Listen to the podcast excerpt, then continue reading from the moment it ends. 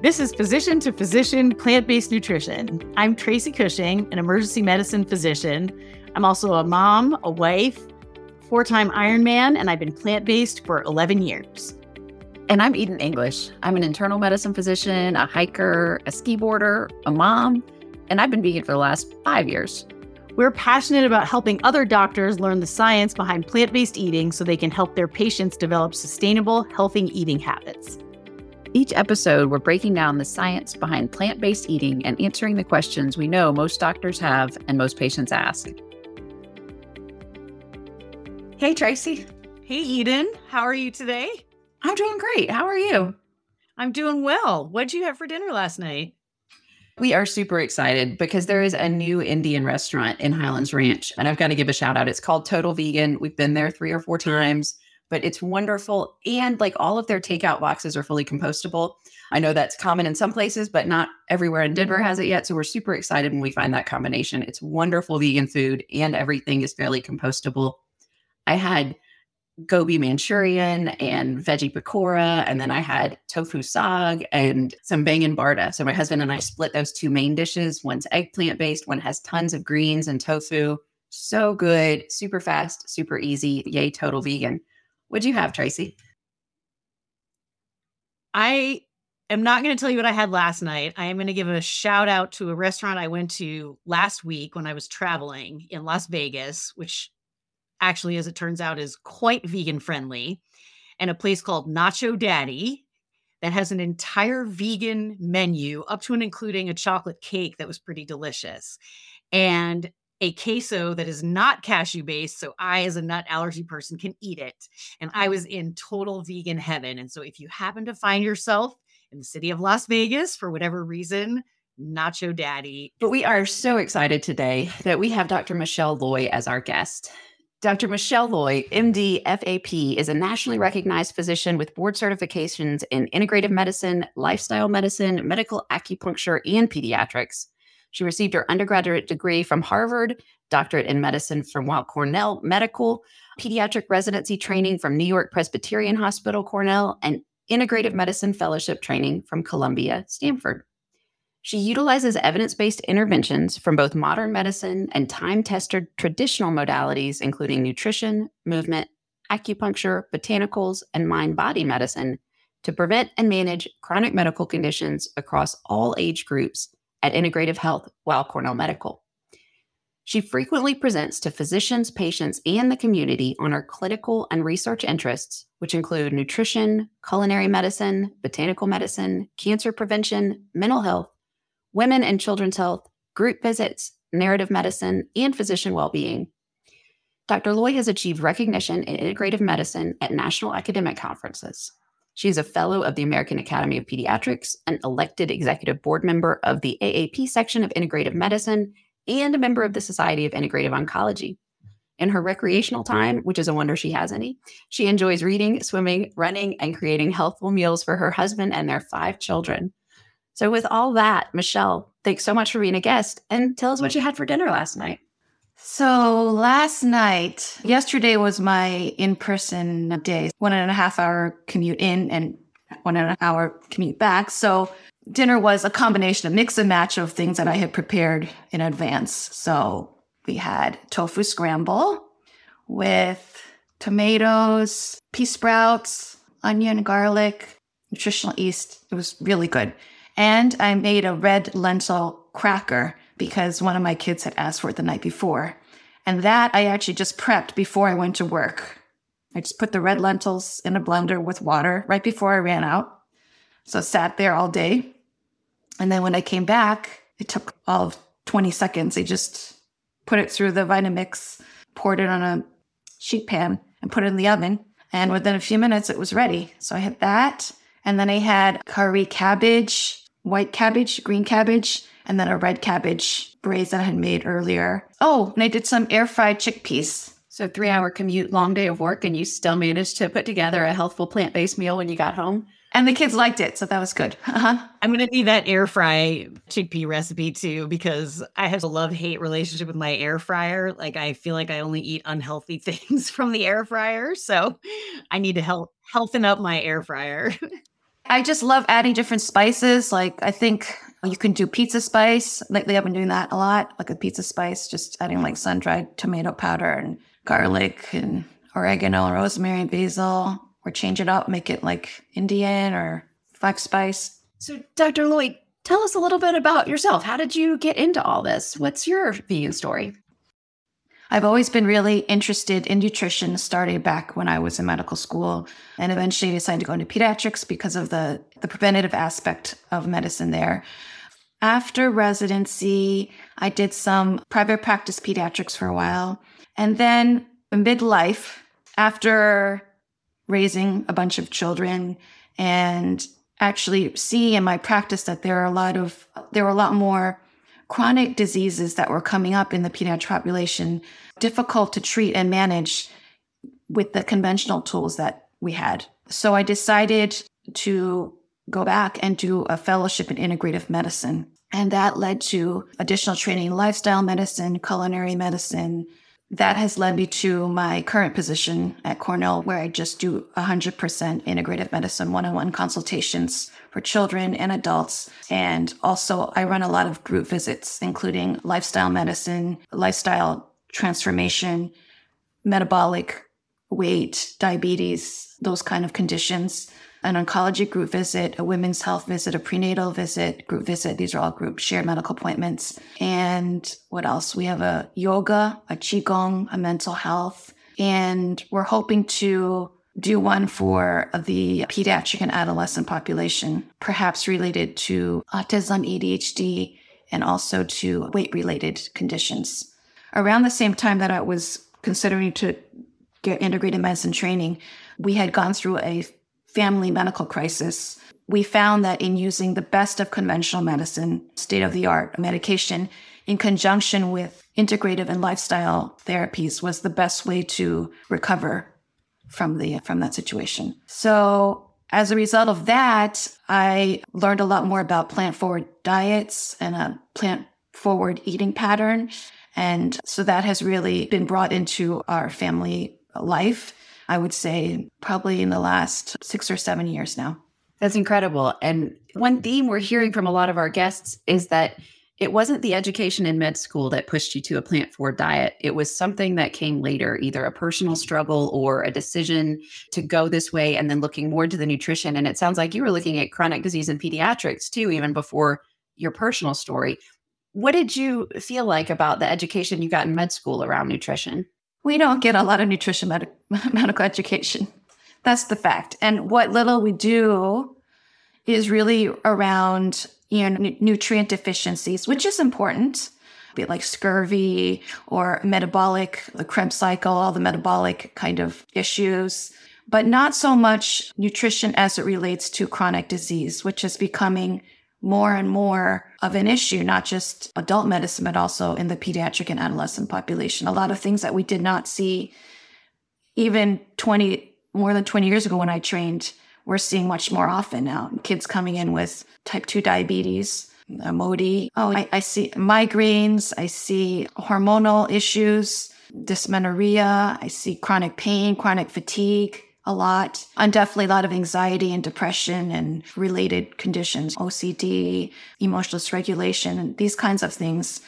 And so this is where we use the best of conventional medicine and other tools in the toolbox that are evidence based and that we can pull from. With your practice, it, you definitely have conventional meds and those definitely have a role, but you're focusing much more on other ways that we can improve outcomes, focusing on lifestyle, what you eat, how you move, how you interact with society.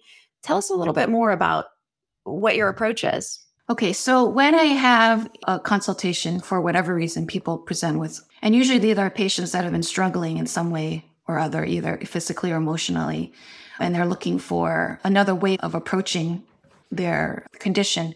So the first pillar I'll use is food, culinary medicine. And so I'll usually talk about the evidence for a plant forward diet.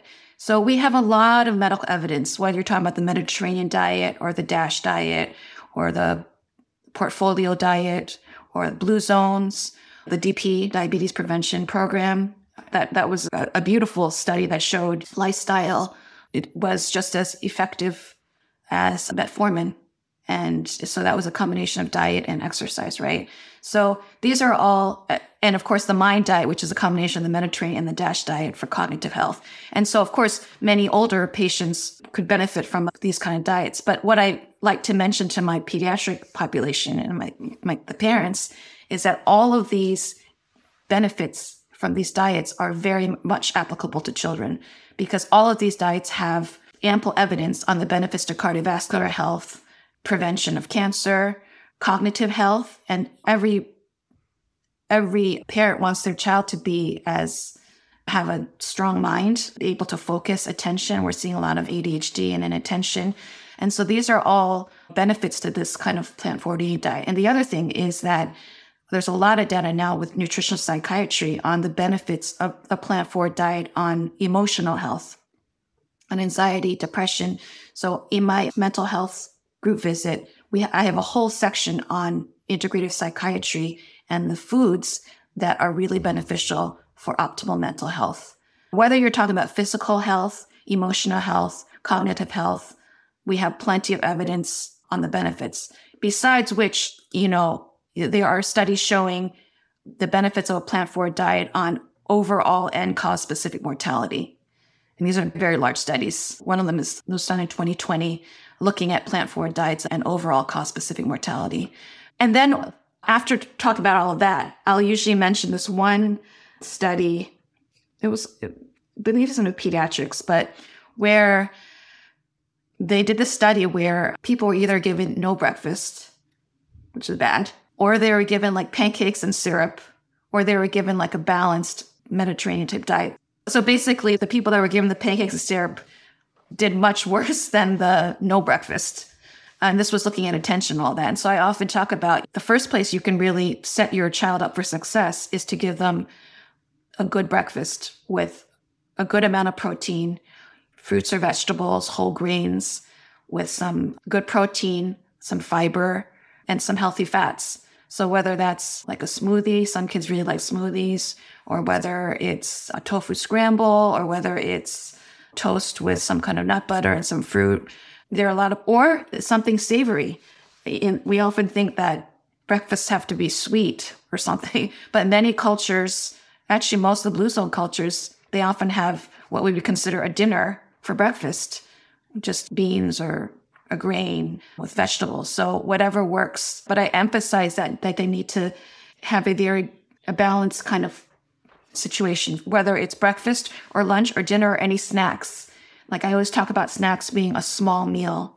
So whether it's like hummus and carrots or raw vegetables, much more. So raw bell peppers or cucumbers, things like that with some hummus or maybe nuts and dried fruit or something that has a little bit of protein, some fat, and definitely some like a fruit or vegetable or unrefined carbohydrate. And the other thing that I often talk about is what I call America's fiber intake gap. Most people are so concerned about getting enough protein. Most of us get, vegan or not, get way more protein than we really need. But 97% of the population, or maybe even higher, does not get the amount of, the amount of fiber that they need. And many of the chronic conditions that I see can really be ameliorated in a great way by, by fixing gut health, especially constipation. And so fiber and the microbiome, I think is very, it's an emerging area of research and it's def- definitely where you get a lot of bang for your buck. And so I do focus a lot on fiber intake. And I don't mean taking like Metamucil or some kind of supplement, getting it in the whole, in a whole food form. There's soluble fiber, insoluble fiber, there's prebiotics, probiotics. A lot of people ask me about because I'm integrated medicine. Oh, what about a probiotic supplement? And I did a review paper on actually probiotics and pediatric and adolescent obesity. So I reviewed all the literature. Very interesting. And I'll be honest, the research is still emerging and we still don't even know how much of the supplement even gets down into the gut. A lot of those papers we were looking at, did you have, did they have 16R? It's called 16S, where they look to see, is there any evidence of that probiotic down in the gut? And so many times I'll say, in some cases, I will recommend probiotics in specific cases. But in many cases, I say, you're better off just spending your money on buying plant forward food for your family because the healthy bacteria need to feed on something. So let's say you even spend the money and buy the probiotics and it gets down there, let's say a certain amount. If you don't feed it with the healthy fibers, it's like a garden that you starve. And so it's really important to, I think, get the fiber in the whole food form. But my point is health, having a healthy microbiome, and we know this is linked to so many aspects of health. And I think that's why eating, one main reason why eating a plant forward diet has such a benefit to both physical and emotional cognitive health. That's just amazing. No, that's just amazing. You're the first pediatrician that we've had on. And so I so much of the historical pediatrics literature about vegan diets has been like, you're causing deficiencies and it's child abuse and you're depriving your child. And so it's just so wonderful as someone who raised her child vegan since birth and who's doing thriving and wonderful it's just so nice to hear like out loud not only are you not doing harm you're doing good for them. Let me be clear like personally i feel like plant floor forward plant exclusive is really the way to go when you're talking about health for sure. But in practicality, with different family situations, it's not always possible for everyone to to go that way. And especially as the children get older and they have more autonomy, that's not so easy. Tell us tell us about that. That's because for a lot of folks, how do I navigate my home family dynamic in a home where not everyone is making the same choices? So, how does your family it's a total 180 but how does your family kind of navigate that that terrain? And just to add to the question because i think we we should clarify for our listeners too plant forward diets like michelle saying all of these are plant forward diets mediterranean MIND dash ornish blue zone. So all of the diets that keep getting the healthy accolades are plant forward. And tracy and i are vegan. We don't eat any animal products for a variety of other reasons. For health benefits you have to go mostly there you don't have to go all the way there, but you shouldn't end up with a Mediterranean diet that's lamb and feta every day because that's not actually what the Mediterranean diet is. Sorry, but I really want to hear more about how do you balance it with your kids being partly vegan or when you're talking to patients, how do you what's your answer? What do you how do you handle all that? The way to go is really to lead by example. And what I've noticed is and this is something I will tell patients about, especially if the parents would like to go this way, but they're kids may not be totally on board yet. But this is here's one example. I used to make chicken cutlets just for the people who wanted meat, and then I would make tofu cutlets at the same time. And over time, I realized fewer and fewer people were eating the chicken and more of them wanted tofu. And so after a while, I was like, all right, now we're just doing the tofu fritlins. And it was just a natural, seamless change. And it wasn't that mom is saying you can't eat chicken anymore or all this kind of preaching. And, and this has happened with many other things. I'll say, and this is the principle that we have used from this is standard pediatrics. I tell my my new moms the data shows, and, and this was 20 over 20 years ago, and they would say the data was 13 times. You have to give something, let the child try at least 13 times before you say they don't like it. The latest study I saw in 2021 was only eight times where they alternated. It was really interesting. They alternated days between a sweet vegetable and then something else, probably more bitter. And after eight times, it was the uptake was the same. So my point is, I always say just provide it frequently and let them decide if they want to try it or not. And after a while, you'd be surprised. The example was the red lentil bread yesterday. I've been making this for a while now. And then all of a sudden, the day before, one of my one of my teens was like, "Mom, may I have a piece?" And I had made a bunch, and there was only a little bit. I was like, "I'll make some more for you tomorrow." And then it was funny because the last night when she saw me come home from work, I ran in and I was like blenderizing the lentils. And she said, Oh, mom, you're making that today. And then she definitely got a piece because she asked for it. And then the two, two other kids who normally, if you ask them, do they like lentils or beans? They probably say no. They asked for it. And so it's, it just becomes very natural. And in that case, when you do it that way, when they get older and they're completely on their own and they can make their own decisions, it won't be that someone told them they couldn't have it when they were younger and then they flip the other way. It comes from their said experience, how they feel, what they've enjoyed and just becomes part of their life. So that's my that's my take. And the other thing is there are many things that people say, "Oh, it's a part of my family culture to have pot roast or whatever." And I always tell them, "Okay, what are your favorite foods?" And there are definitely very easy ways to make swaps And the key really is the spices. Many times that feeling of comfort or the smells or the those wonderful feelings you get from eating those comfort foods, it's really related to the spices and how you cook it rather than whether there's meat or not. You mentioned balancing your meals with protein too. What are some of your favorite plant based sources of protein? Because I assume you didn't need for everybody to eat bacon and eggs for breakfast. Yeah. So, my favorite sources of protein. So, definitely like beans and lentils. And what does that mean? So, that could be like, um, here's an example of kind of some of the common things that I'll make at home. I have a mapo tofu. It's a Chinese tofu dish with black beans, fermented black beans, actually. And anyway, I, figured out a, a, recipe that I make my own black bean sauce. So a lot of, some of those sauces are very processed. So I'll do that. The tofu fritlins I mentioned is really easy. The no fried, refried beans, that's really easy. I, I could just use that with like Instant Pot. Chili and cornbread, they really like that. Rice and beans is a big one. The rice and gandules. And they like it with rice. And you could even, I've done it with cauliflower rice before for people who need to be on a, a lower carbohydrate diet for whatever reason. That's very good. Lentils work really well for the spaghetti sauce, like a lentil bolognese. That's easy swap. And then I'll use like chickpeas a lot for either like a tuna salad, a no tuna salad, or egg salad. That's very easy. Vegan egg roll. So you can use like either, you can use like a lentil or a tofu. What else? Oh, a frittata. Like I'll use the chickpea flour. I'll grind up my own chickpeas or use best a besan, they call it. And that makes a very, it's a super easy way to substitute like a quiche, basically. And you could put all kinds of vegetables in it. And you can actually even use that to make it into something like a kind of a sweet, like a dessert, either like a bread or like a cake kind of thing. And it, depending on how much liquid you put in, it can even become like a custard. So either savory or sweet. Edamame is another protein snack that we use a lot. Those all sound wonderful.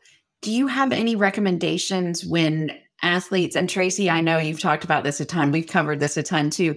I have a ton of patients that insist that they need to get more protein for their athletic stuff.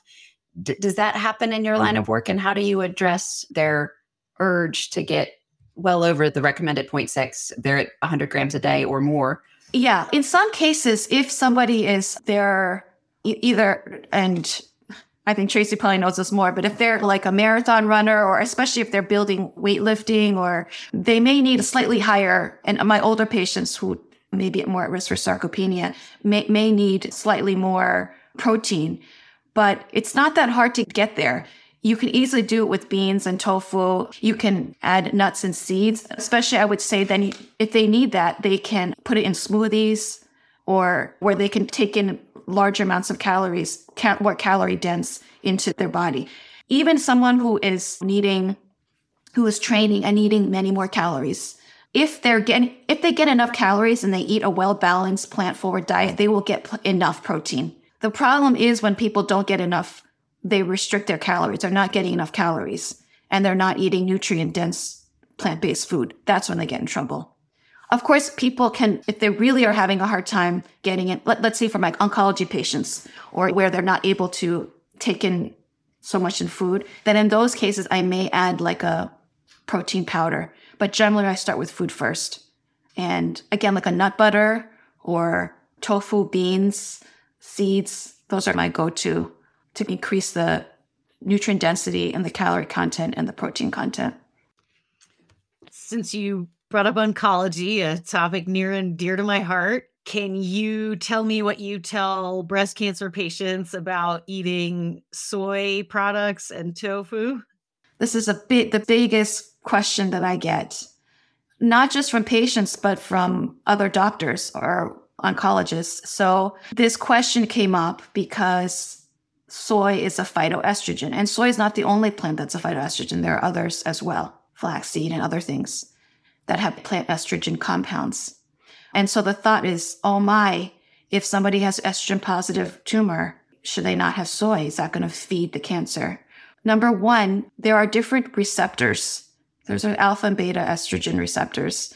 And actually, most of soy binds to beta receptors, which tamps down the, the cancer pathways. And the small amount that does bind to the alpha receptors actually acts like a tamoxifen, like a block car. This is how I describe it. It's, it sits in the place of the receptor so that the stronger estrogens can't bind to it. So it's almost like a tamoxifen aromatase inhibitor where it's selectively, it's like a selective estrogen modulator where it's not allowing the stronger estrogens to be there. So it's actually beneficial. Besides which, soy also the beta receptors it binds to the bone, all the things that are really good about estrogen that we lose when we become postmenopausal. So bone health, heart health, all of that. So that's one side. Now, then the other thing is if you look at all the epidemiologic evidence, it's pretty, pretty strong now. And I looked into it very carefully. Soy intake in teens, teen girls, is preventive against cancer, breast cancer. Soy intake in adulthood is also preventative against cancer. Soy intake in people with estrogen positive, negative, on tamoxifen, not on tamoxifen, premenopausal, postmenopausal, is all protective against breast cancer, mortality, and all cause mortality. That's what the epidemiologic studies show. And the reason probably is because of what I just started off explaining before that the, the way that soy interacts with the estrogen receptors is different from non phytoestrogen. And so that's why I definitely recommend my patients. I definitely say it's totally fine to have soy a couple times a week. Now, if they have a sensitivity to it and they don't like it, I'm like, okay, that's fine. Then try other beans or legumes. That's fine. It's not a big deal, but you don't have to avoid it for sure. And probably it has a lot of benefits. What I will say is that in this one area, I do recommend it being organic. Organic foods can be a lot more expensive. And so I usually recommend people look at the EWG working group each and use that Clean 15 Dirty Dozen to guide. And if it's a question of vegetable or fruit or no vegetable or fruit, then I say just take anything, even conventional, who cares? It doesn't really matter. But in the case of soy, because of the GMO, I do recommend buying that organic. And also, it should be in the whole soy form. When you look at the data, it's whole soy. That's all that data I told you is from whole soy in food form, not like a soy supplement, not like isoflavone. The data on there is not so clear right now. And so we're not talking about soy powder. We're not talking about isoflavone supplements. We're talking about whole soy, like edamame, tempeh, tofu, soy milk. The other thing is it's super helpful for patients going through cancer treatment, especially if they ha- are were put on an AI, a aromatase inhibitor or whatever, and then they have hot flashes. I have so many patients who wanted to go off their aromatase inhibitor, even though their oncologist is recommending this is the best course for you to take. And through acupuncture and also just adding a little bit of soy milk to their diet, they were able to adhere to that treatment. And so a lot of times, this is what I tell my uh, oncology colleagues who refer to us. These integrative approaches and dietary and lifestyle approaches can help patients adhere to the protocol that is best for their overall health. And so I'll tell patients, okay, if you get the joint pains from the AI, if you do, and you may not, because there's placebo nocebo, but if you do, don't just stop the medication. We have ways to help you get through it so that you can have the best outcome. And, and Dr. Barnard, they did a study looking at this is not specific to cancer, but menopausal women, and where they gave the they gave the the intervention of soybeans and how it it really helped with their hot flashes, especially the moderate to severe ones. So whether it's oncology related or non oncology related, soy really is very beneficial. And just while we're still on soy, from the other side of the spectrum, a colleague asked me yesterday Aren't you worried about precocious puberty feeding your kids all that soy? And I was like, No. But I'd heard the opposite that plant based diets tend to delay puberty, which is better and healthier. Do you have any guidance on that? Yeah, I am not worried about precocious puberty and soy intake. I have not seen that in my practice at all. And in general, actually, so there was a study fairly recently. This was looking at, I'll have to get it. It was looking at maybe like toddlers and vegan. It was pretty large study and vegan. And basically there was no, there was no difference in health outcomes at all. It was all, all equal. It was just that the vegan population tended to be slightly lower in weight, but not in a neg, not in a dangerous zone at all. And it, it, totally like a normal zone, but just tend to be slightly lighter. And I agree with that. A lot of the precocious puberty is really associated with, uh, unfortunately, we have more and more issues with metabolism and overweight and obesity. And so we de- definitely know there is definitely connection there. And also probably a lot of the xenoestrogenic and estrogenic input from perhaps we don't know for sure, but from dairy and other sources that it's hard to say, but we, we don't know. That may be a factor as well. It's a complicated issue. It's not all one reason, but yeah, that's not something that I worry about at all. You mentioned prebiotics too, which I took that the class at eCornell. I took the plant based class. I've mentioned it on the show before, and I loved it. I've been preaching about prebiotics and getting 30 plants a week since then, and it's wonderful. Talking to all the patients about it, though, you mentioned because I say prebiotics and their fiber, and then and this, immediately my patients say, "I take a fiber supplement." That's not as good. Do we have data that shows that really it it's fine if it's your absolute backup and you can't eat anything with fiber, but really the evidence is that you need to eat more fiber to keep your gut microbiome healthy. Yeah. So I think the thing is, the prebiotic rich foods are basically plants. When you eat plants, you're getting fiber, that's true, but you're also getting the phytochemicals in the plants that are really beneficial for health. And if you take it as a powder, you're not really getting the, the, all the other phytochemicals in it. And we talk about the entourage effect, the entourage effect of here, I'll give an example berries. So, berries, this is something I talk about with my oncology patients. So, berries have a compound in them that is actually very similar to the way tamoxifen works. But berries also have antioxidants, anthocyanins, they have fiber in them, they have all kinds of countless. I have one slide that I give to, to show patients. I think it's on spinach. I just took one plant. And I talk about all the different phytochemicals. There's probably 15 or 20 in there and all their pot- potential health effects. It's the entourage effect. You're, it's affecting a lot of different other pathways in the body in small ways. And that by eating a diverse plant based diet, you're getting all of those little inputs, which have immeasurable effects on health. Love it. I think that's much more artful than the way I usually say it. I tend to say there's no easy button. You have to actually eat the food. But I love what you said more. So I'm going to work on my game. We touched on supplements, and it sounds like that's generally not what you recommend, that you tend to point people towards the foods rather than the supplements. Is that accurate? Or do you want to say anything else about your, your supplement use? I may use supplements in very targeted cases for different reasons, maybe magnesium sometimes, but it's not because of deficiency of magnesium or, yeah, but I generally start with food as medicine first. Supplements are supplementary, much like medications, and you use them only if you really need to.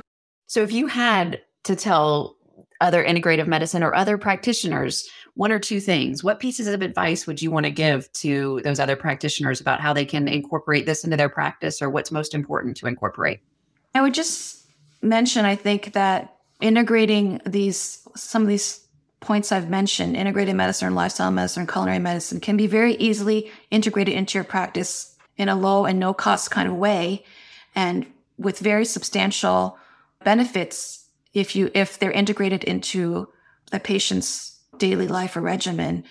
And I would say it really helps to listen to the patient and find out what what's motivating them, what they're trying, what they're trying to target in their life, and then go from there. That's that that's the approach I use. I like to find out what really how do I put it? What I'll see something in their eyes. Oh, when I talk about that, they light up. Then I know that's the approach. Like whether it's through food or maybe it's through, sometimes it's not through food. Maybe it's encouraging uh, them to, I had one patient, it was like adopt a pet because I knew that if they had, if they adopted a dog, they would have to walk the dog every morning, early in the morning, get sun on their retina, walk out, and they would be, have to do a little bit more physical activity. And then starting with that, eventually they start feeling better. Then they notice if they eat certain foods, they don't feel so well. So they start making changes that way. So it depends on, there are diff- many different pathways to get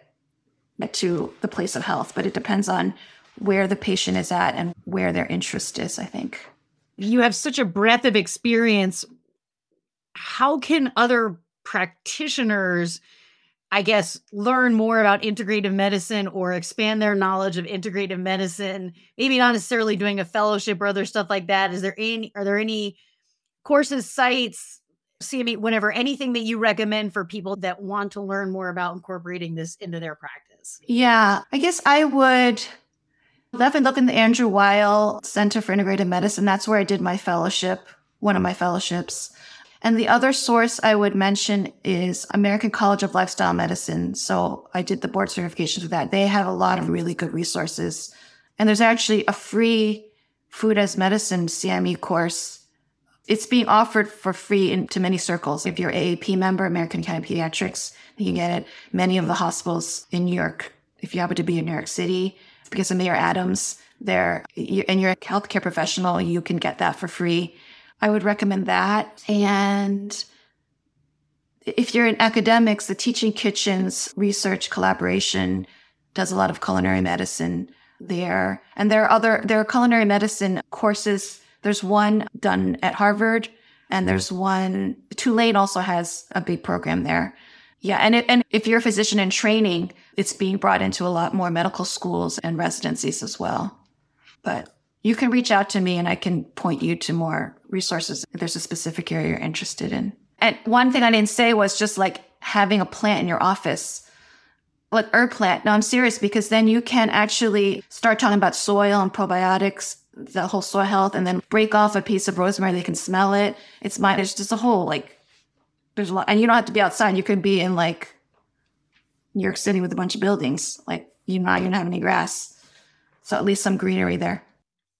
There's so much. No, we love it. We'll have you back for sure. Next season, talk we're going to be talking about different phases of life, pediatrics, pregnancy, geriatrics, athletes, and I would love to do one on just the outdoors and the importance of exercise and nature in in that. So that would be wonderful. This is Tracy and Eden signing off. Less meat means less disease. Go have a happy plant-based day.